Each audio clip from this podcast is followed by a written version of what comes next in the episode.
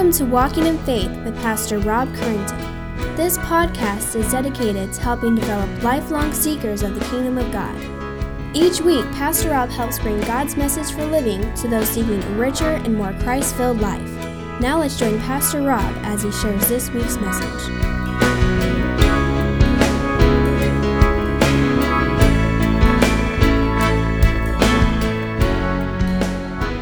Father, you're such a good God. And we thank you for sending your Son, Lord.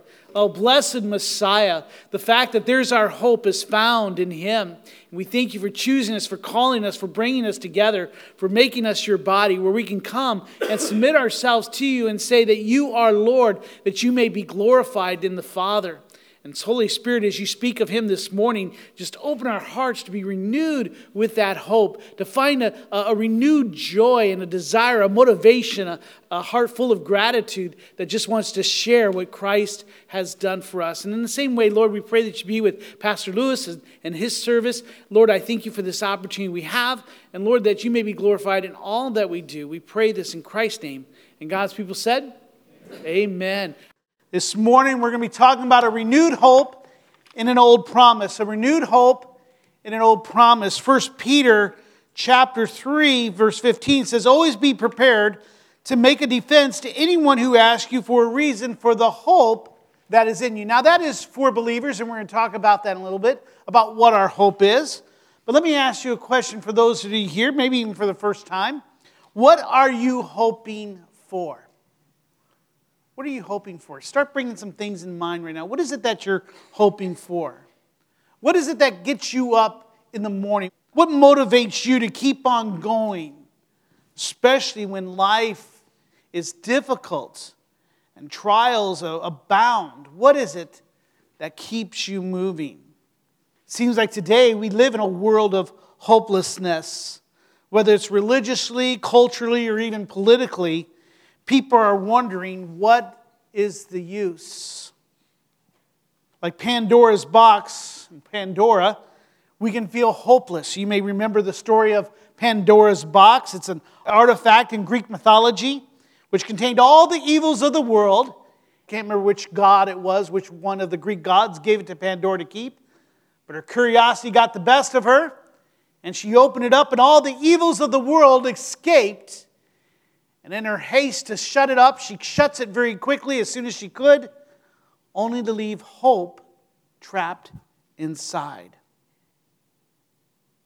Sometimes life can feel that way. Would you agree? We've all been touched by someone who's lost hope. It can be a devastating experience and feeling. Yet, even in this difficult world, even in our stressful lives, hope still lives, does it not? We try to capture it in our fiction, we try to capture it in our movies and our shows. Hope is still a source of strength, it's a source of motivation. Hope is like a goal or an end result. It's a dream, an aspiration. It's something that we want to attain. Some things that you might have picked and some things you might have chosen that you hope for is something like a better future for you and your family, for your children. Maybe it's to finish school and finally be done, whether it's high school, college, grad work, whatever it might be. Amen? It might be to provide for your family or be a better provider for your family. It might be for positive change in your life. It might be just for stability, whether it's in your relationships, in your family, at work, whatever. I just want a stable environment. Hence, many times we have that kind of thing when you say, Oh, I wish it was like the 50s. You know, the 50s were the golden age. Except TV was black and white. How can it be perfect? I don't know. Maybe it's hope for recovery. There's a sin or addiction or something in your life that you'd like to recover from. Or maybe it's just healing from mental, physical, emotional things that you're going through. We all have hope. And these are all good things. And there might be even more things that we desire. or There's things, these are good things to hope for. But what exactly, though, is hope? When we say, I have a hope, I have these dreams, what does that mean?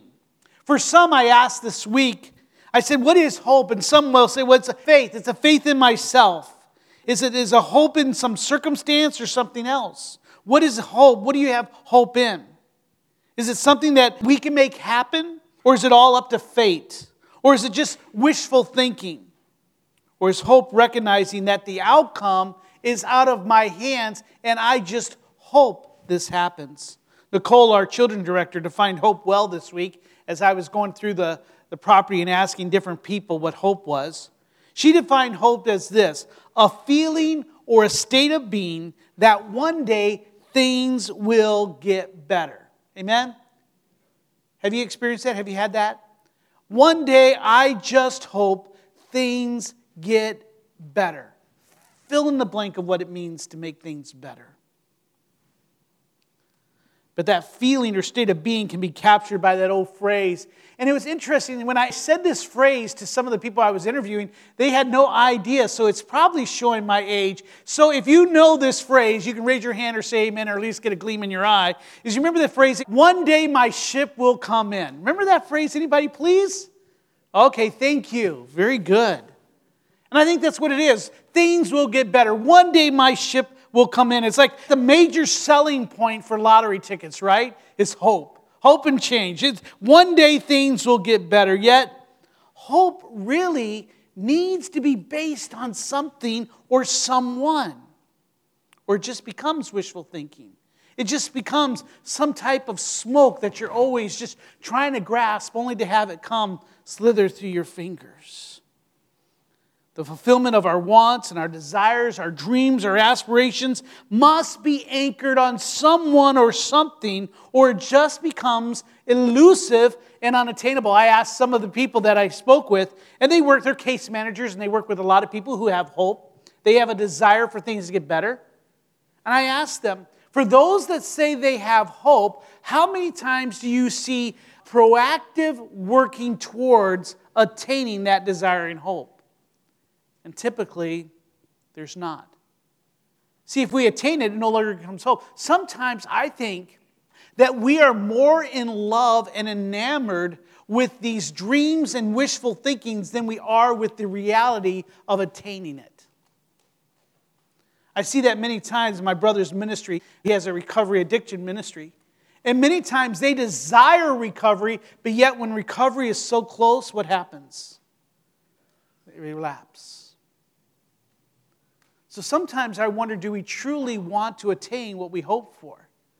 Because sometimes, especially it seems like in this world, especially with more and more of internet and computer and such, I think we are more enamored with fantasy than we are with real life. Because I can go and have an internet world in which I make myself in the image that I want, and I can make my world the image that I want it to be, and I can improve it. I think one reason these things have expanded and those who desire that is because they've given up hope. At least in my virtual world, life is good. In my virtual world, I'm six foot four and I have long hair. You know, I've got it all together. One question that comes to mind while asking others about hope is what is the difference between faith and hope? Sometimes we use those words interchangeably. But are they different? Are they interchangeable? Are they synonymous? We say that we have faith, we have hope, but what are they? And some people have said, well, hope is almost like faith. Well, faith is like someone who says, you know what, I have some money and I'm going to invest it with someone because I have faith that they know what to do with my money. Where sometimes people use the word hope to say, wow, I'm going to throw whatever money I have into the lotto. That's kind of the difference sometimes in how people use it. But however, that's not what it is. If you look on the screen here, I'm going to give you a definition. Faith is not a belief in ourselves or others, but a confident trust in the promises of God.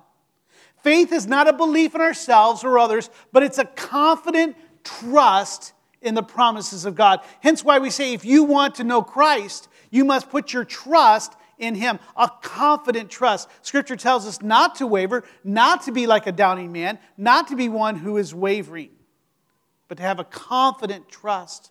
Whereas, as we see hope, hope is not wishful thinking. And it's not one day my ship will come in, oh, I hope this happens, but it's a confident expectation that God will fulfill his promises. That's the biblical definition, I believe that capture what Scripture is saying about faith and hope. It's a confident expectation that God will fulfill his promises. So when we're here today, a renewed hope in an old promise, I'm saying that you and I have to renew our hope, our expected, confident expectation that God will one day fulfill his promises. I think that's the secret, so to speak, of finding Christian joy and peace. It's that that helps us to be long suffering in this life, to be forgiving of others. I saw someone tweeted this Everyone loves forgiveness until it's their turn. Everyone's forgiving to the church until the plate gets to them. That's how we live our life, but it's confident expectation that God will fulfill his promise. And so that's what I want us to talk about this morning is a renewed confident expectation on the promises of God. And both of these by the way are a gift from God. These are not something that you can conjure up yourself. These are not things that you can take some type of class or some type of exercise and say, "Well, I'm going to build up my faith and hope muscles." No. These are gifts from God that are based on the person and the character of God. You see, people are hoping. They're hoping for some type of thing. They're looking for some type of savior. They're looking for a, uh, hoping for a financial savior. They're hoping for political saviors and relationship saviors. They're hoping for a career. Oh, if I could just do this, then life will be better. I'm hoping for retirement, for my ship to come in, so to speak, or satisfaction if I hang with these people and do these types of activities or do this and do that, my hope is that I will be a better person and that I will be happy. Well, if we look at the world, if their hope is in those things, then what's the grade on that? Because we see a world of people who have lost hope. You see, what you and I truly need is a Savior. We need a Savior to put our faith and hope in. And this morning, I want to narrow down to three things that I believe encapsulate all of people's hopes. It's not uh, comprehensive, but I want to center on these three things. I believe the first thing that people are hoping for is restoration. In other words, people are aware that things are not as they should be. We desire and have hope for healing, recovery, a better life, a better world, a better universe.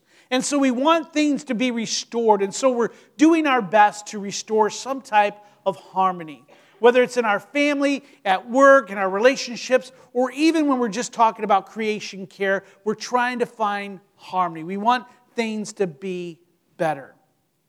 I think the second one is mercy and grace. People have a hope for mercy and grace. In other words, people are aware that they do not want what they deserve and they desire something better, but they know that it's not within them to get. And then, thirdly, is righteousness and justice. People are hoping for righteousness and justice. I think this would talk about the Black Lives Matter or many of the others who are they're looking for justice. They're looking for righteousness. And I have to say, I think they're on the right track. We need to. You and I are very aware that our system is broken, that evil exists, and we long for fairness and balance and accounting to make things right.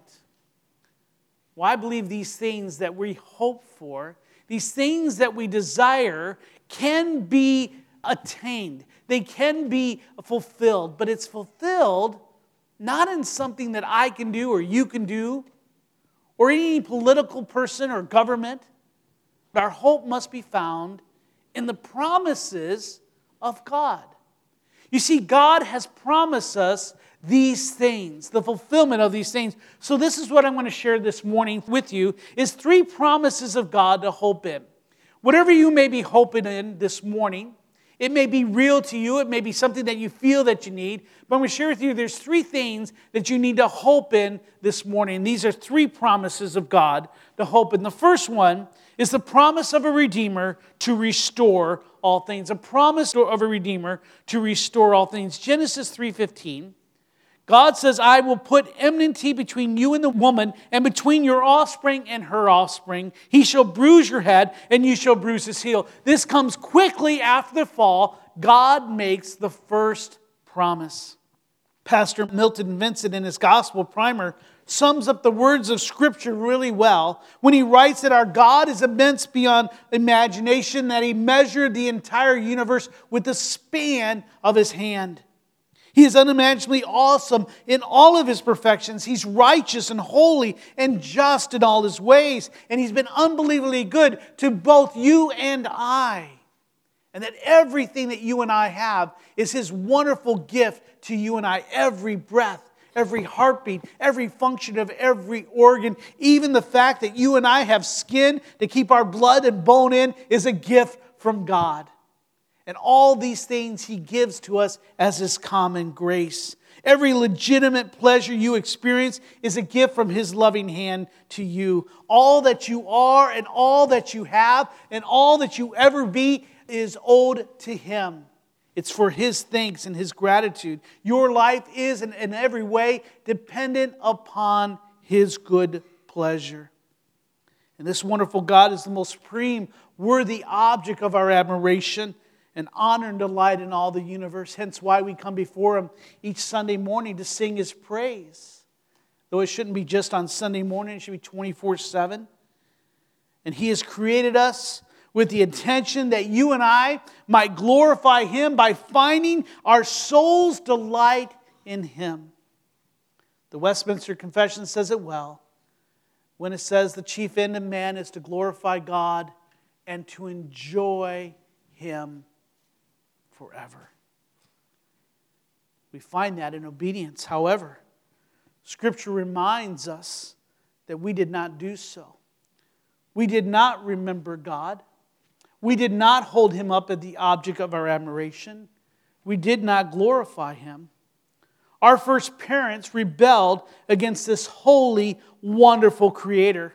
Paul tells us in his letter to the Roman church that you and I are guilty, that we are without excuse for Adam's sin has passed down throughout generations. Like Adam, you and I, we have sinned, meaning that our nature, our attitudes, and our actions are marred by a rebellion and a desire to be our own God. And because of this, God's wrath has been poured out on all of creation. Man, animal, and earth alike sits under that penalty.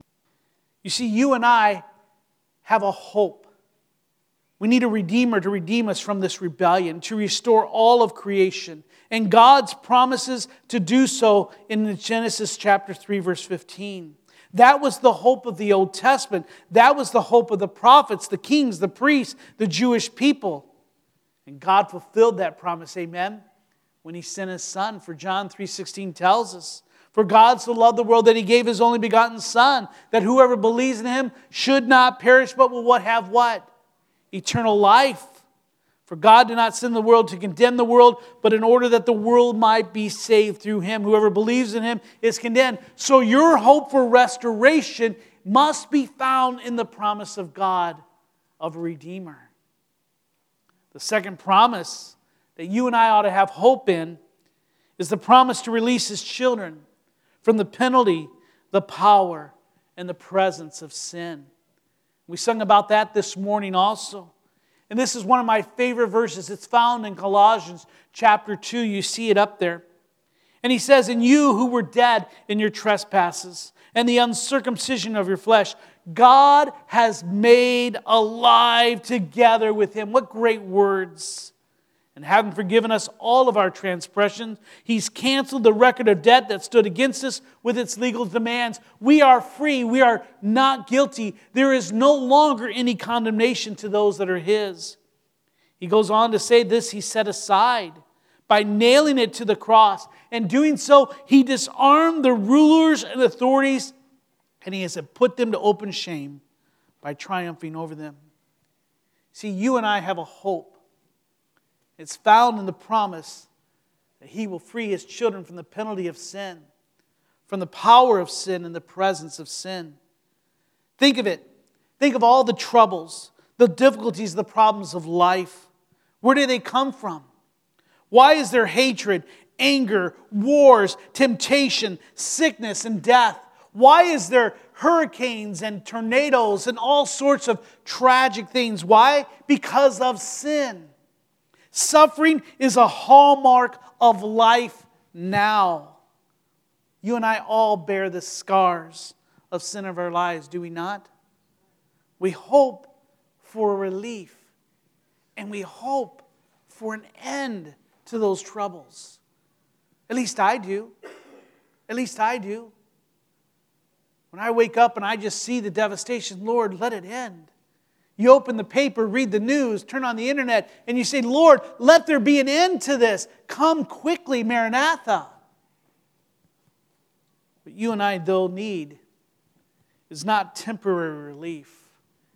And unfortunately, that's what the world seeks after. They just want temporary relief but what you and I need is a final solution, an end to the devastating effects of sin. Sin destroys lives, sin destroys marriages, sin destroys families, it destroys nations, it destroys people. And sometimes, for those of you here that are Christians, I don't think we believe it. If we do, we don't take it very seriously. That's the promise of God, a final solution to the devastating effects, effects of sin. The Apostle Paul writes that while we're still in this tent, speaking of this earthly body, we groan, being burdened, and we know that the whole creation is joining us by groaning together. Why? Until the pain of childbirth until now, from creation until now, we of all creation are groaning out for a final solution. See, the problem is that we need our sins wiped out, not judged by God. The solution is found in Christ, who suffers and bears our penalty and also earns our righteousness. In Ephesians 1 7, Paul writes that in him we have redemption through his blood, the forgiveness of our trespasses, according to the riches of his grace.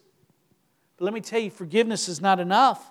We need both God's forgiveness and Christ's righteousness. With, with forgiveness, but without righteousness of Christ, we still cannot stand before a holy God. We understand this. Paul writes in Romans, therefore, as one trespass led to condemnation of all men. In other words, because Adam sinned, it condemned the whole world. Now, that does not seem fair, hence why we hope for fairness. So, one act of righteousness leads to justification. Because Christ obeyed the Father, those who follow Christ also receive that righteousness. One act of righteousness leads to justification and life for all men. For as by one man's disobedience the many were made sinners, so by one man's obedience the many will be made righteousness. Through Christ's obedience, you and I are made right with God. And our hope is that God will deliver us from the penalty, the power, and the presence of sin. You and I are now free from the penalty and the power of sin. No longer do we stand condemned. The Bible tells us in Romans 8 1. If you're a child of God, there is no longer any condemnation. Let me tell you this this should give you an amen or at least wake you up is the fact that even when you and I sin and are disobedient towards God, if you are His children, He never has any mixture of wrath against you. He never looks at you with love and a little bit of anger. And you and I find that difficult to understand because when we love our wives, we love our husbands, right? We love our children, right, Gary? We love our children. And, we, and when they do us do wrong and they disobey, we still love them, do we not? But yet, is there not a little mixture of anger and wrath for them at the same time? Yes. But with God, that does not happen. How many of you today have failed Him in some way this week?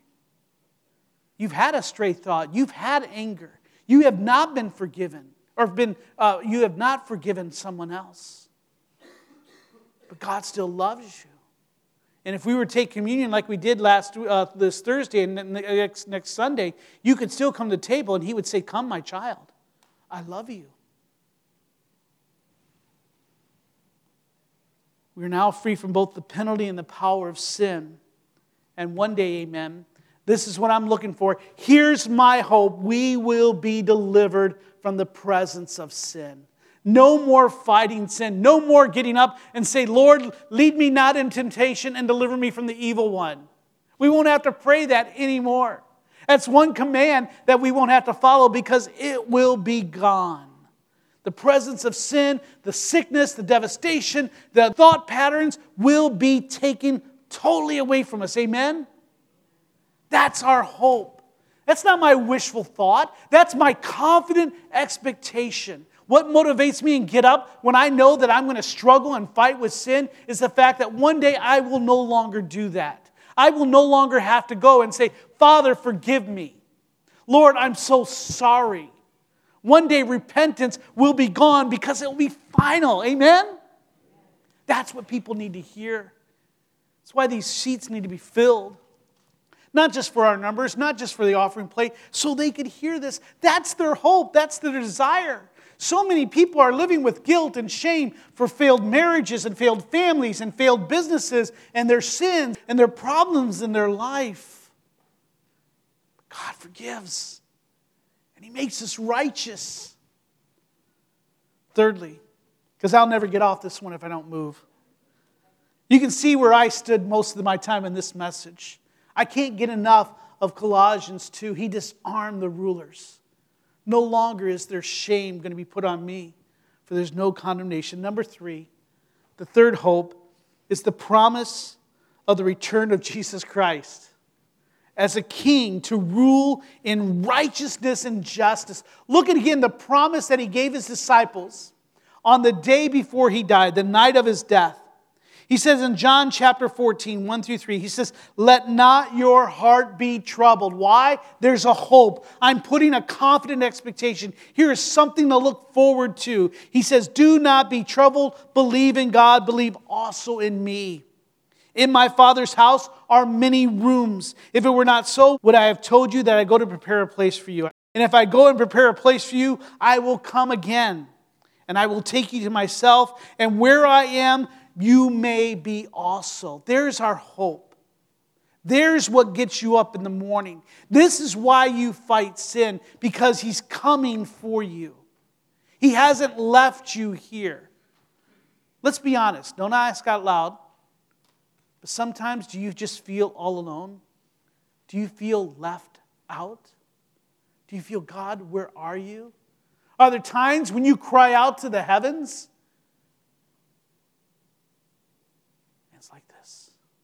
Silence. It's been 2,000 years, but the ring still cries out I'm coming for you. I'm coming for you. I have a place for you. Take your Bibles and turn to Revelation chapter 19.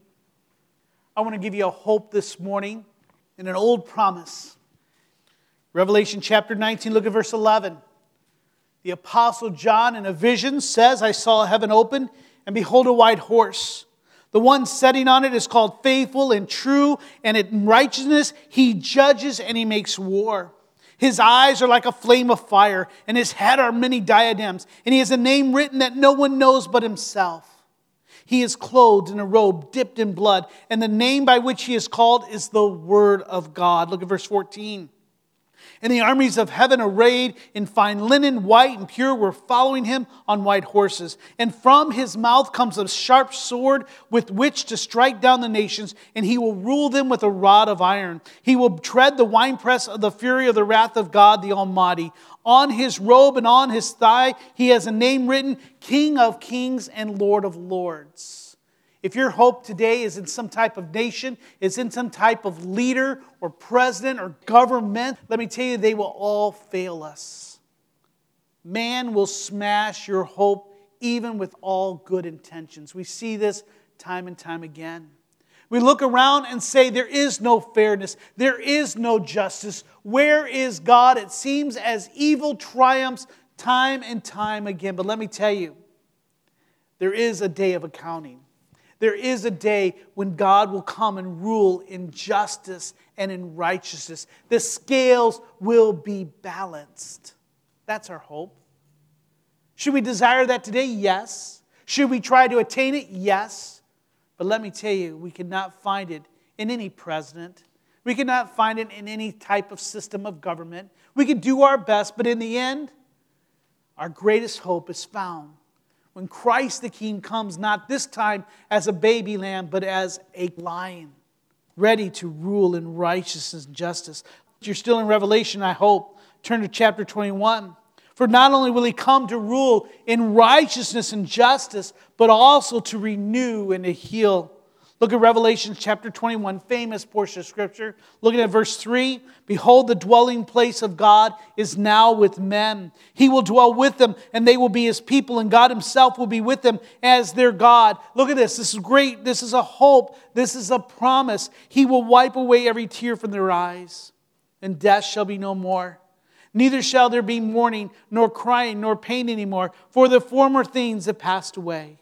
And he who was seated on the throne said, Behold, I'm making all things what? New. Also, he said, Write this down, for these words are trustworthy and true. Base your hope on these words. And he said to me, It is done. For I am the Alpha, the Omega, the beginning and the end. To the thirsty, I will give from the spring of water of life without payment. It's the one place you can go without your American Express or your visa. The one who conquers will have this heritage, and I will be his God. And look at this, underlined in your Bible. And he will be my what? Son. And ladies, you can put daughters there. For speaking of humanity, you and I have a great hope. God will come again. Let me tell you, these promises that we just shared, these three promises, that's the Christian's hope. It is our motivation. It is the source of our joy. Now, these promises are not based on wishful thinking or a blind leap of faith. No, our hope is based on one thing, and here's where we come to Easter it's based on the resurrection of Jesus Christ. In 1 Peter, turn if you would real quickly. 1 Peter, if you're in Revelation, just continue to go backwards because you need to see this. Our hope is not based on leap of faith. It's not based on wishful thinking, but it's based on the fact this is why the resurrection of Christ is so important. What's interesting is not that the first apostles and disciples of Christ, it's not that they preached all about the crucifixion, but you know what they went around preaching? What did they preach?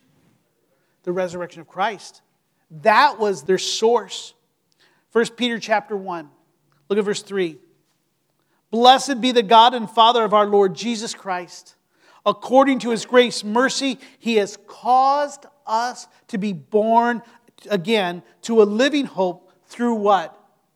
The resurrection of Jesus Christ from the dead. To an inheritance that is imperishable, undefiled, and unfading. Is that not our hope for our families, for our lives? Is to have things that are imperishable, undefiled, and unfading. That's our desire.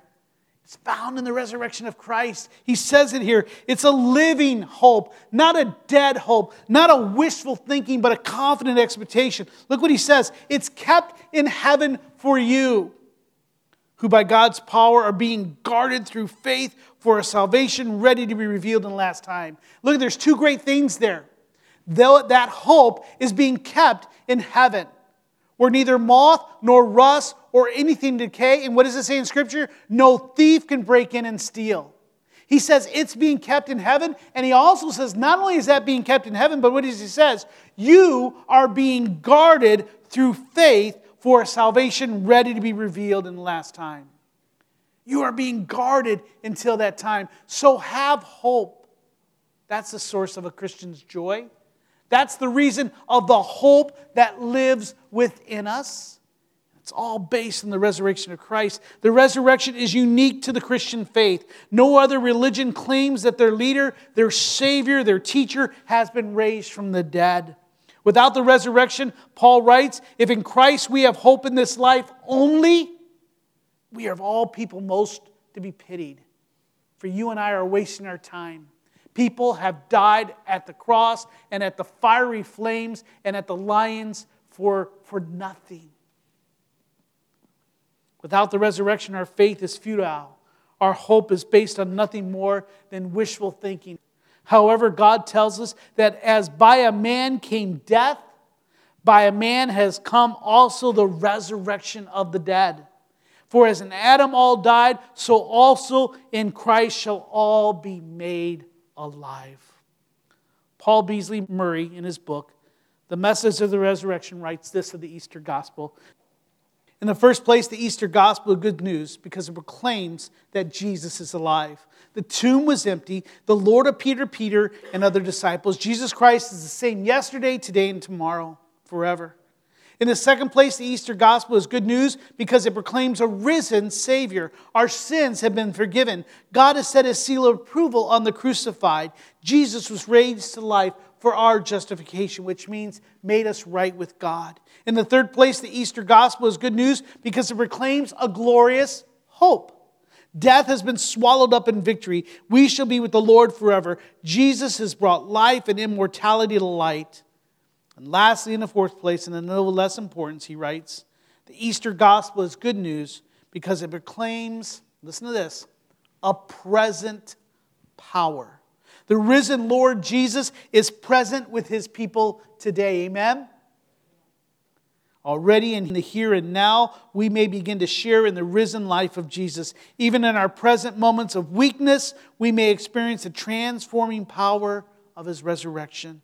Here is the good news indeed the resurrection is more than a past event and a future prospect, it's you and I's present reality as our hope. And I pray, would you renew your hope in the promises of God today?